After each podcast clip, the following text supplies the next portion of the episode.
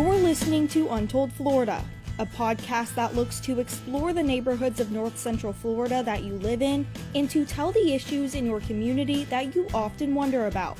Maybe it's something you've seen driving around town, a curiosity your neighbor mentioned once, an uncovered or undercovered story never told by the local media.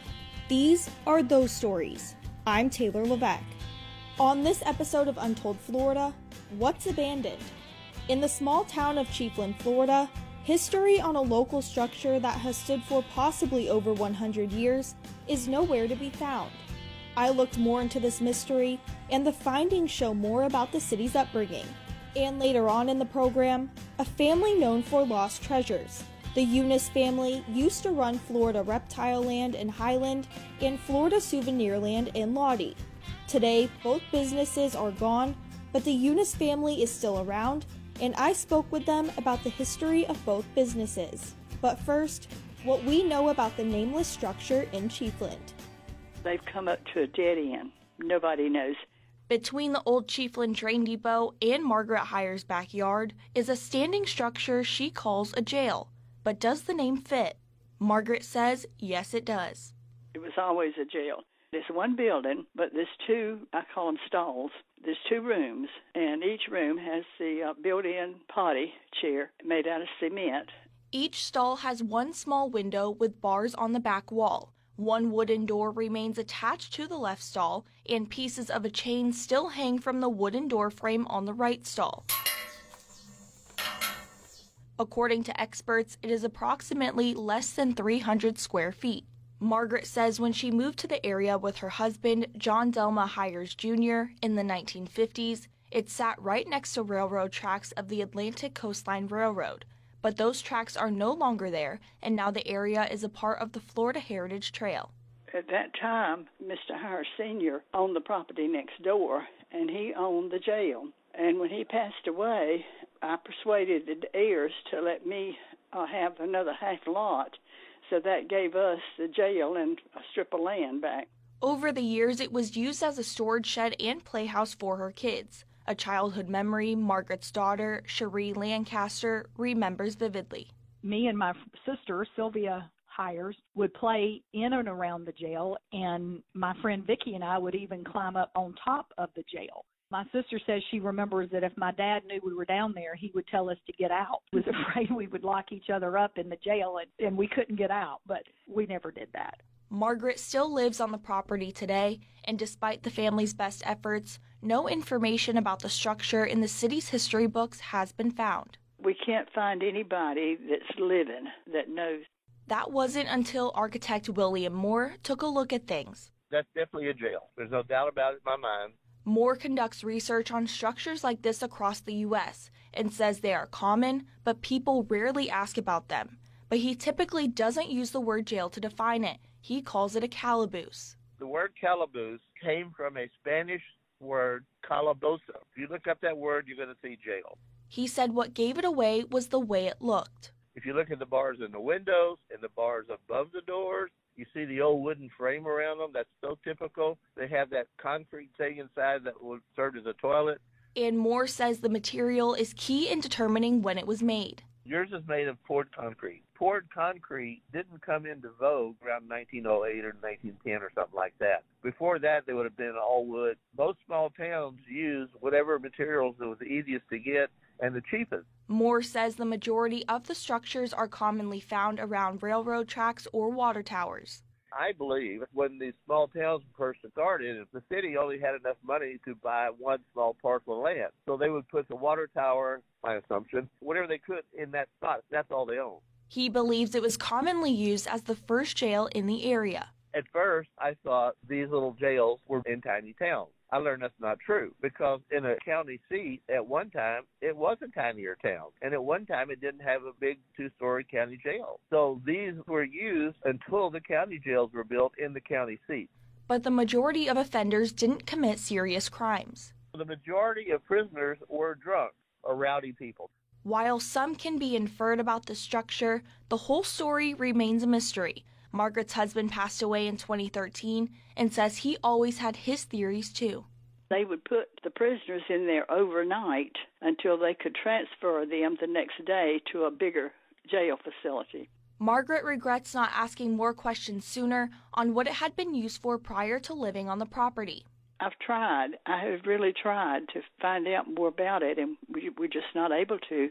Today, the Hires no longer own the jail. In nineteen ninety-nine, Margaret deeded it to the city with the idea of starting a conversation among locals on its history. Numerous attempts have been made to contact the city of Chiefland about their research on the structure, but those attempts have gone unanswered and the investigation continues.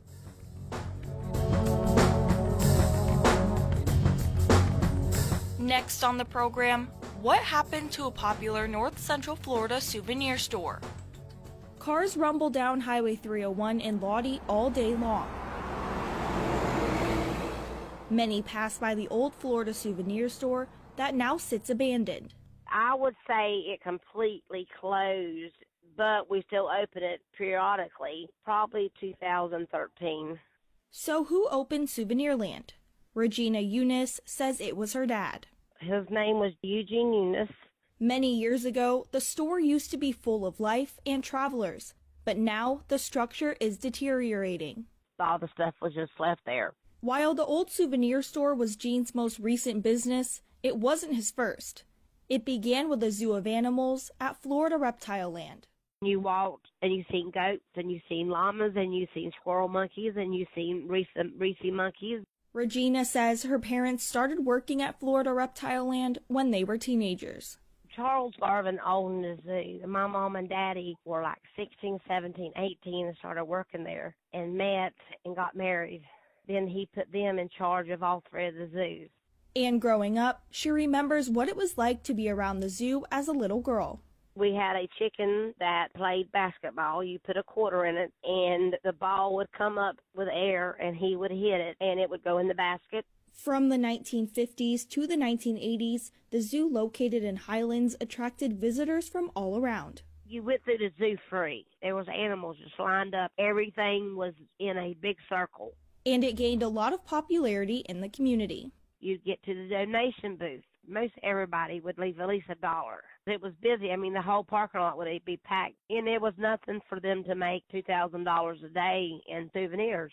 Regina's parents ran the Florida Reptile Land for years, until some challenges led to its closure in the mid nineteen eighties. They closed all the zoos up, mainly because of PETA. You know, it was getting so mm-hmm. bad about them not wanting a monkey in a pen and, you know, the alligators in a pit. So as soon as one chapter closed, him and my mom ran that, and he and her got divorced, and that place got sold. Another one opened for Gene. Dad opened up the souvenir place in Lawtey. When he bought the building, it was a Horns building, and then he turned it into a souvenir place. The Florida Souvenirland was filled with all kinds of merchandise. He had pecan candies, and he had Disney T-shirts. He had mini Tonka moccasins, which was the best. Any kind of souvenir anybody would want, it was there. And it had a few animals, too. My dad had an alligator here in this store. I think it was an eighteen-foot alligator. Even one of Gene's longtime friends remembers what a normal day was like. You know, there was always people stopping in here. But you take people from up north, they was wanting some kind of souvenir, and that, that's what he had. But around twenty thirteen, things started to change. They got to where people wouldn't travel in three oh one like they used to. Florida Department of Transportation Communications Specialist Troy Roberts says the recession hit. In the late two thousands, like the rest of the nation, we were facing a serious recession at the time, and due to that, we saw a reduced number of visitors and motorists on um, our roadways, which includes U S three oh one. And Regina says Gene got sick. He died in two thousand sixteen. He had asthma all of his life. I guess he just got tired, you know. Since Gene's death, the store has sat still. The glass windows hold on to old advertisements, and the paint chips away. But not too long ago, pictures of the old store circulated on social media, and Ashley Crawford says dozens of locals commented, wondering how they could get their hands on the old merchandise sitting in the windows. All the stuff that was just sitting there going bad, and everybody's interested, you know, they'll message me and say, hey, you know, can we come look at the store? Or, you know, are you selling any of it? So I was like, well, let's just bring it all out and let everybody just come in and look. The store opened one last time for business in October.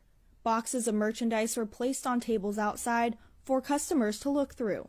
Regina says she's proud of what her dad accomplished. He had a good life. That's the only life he knew. The family agrees the building is a treasure to Lawtey, but they have decided to sell the property.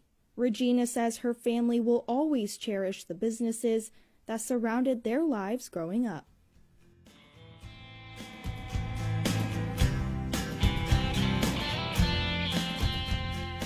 You can hear these stories and more from our reporters Sophia Mangodi, Ethan Badowski, Samantha Green, and Harrison Smadjavitz on our website, W U F T dot org. And if you have an untold Florida story you'd like us to look into, we'd like to hear from you. Go to W U F T dot org slash news slash untold Florida if you'd like to learn more.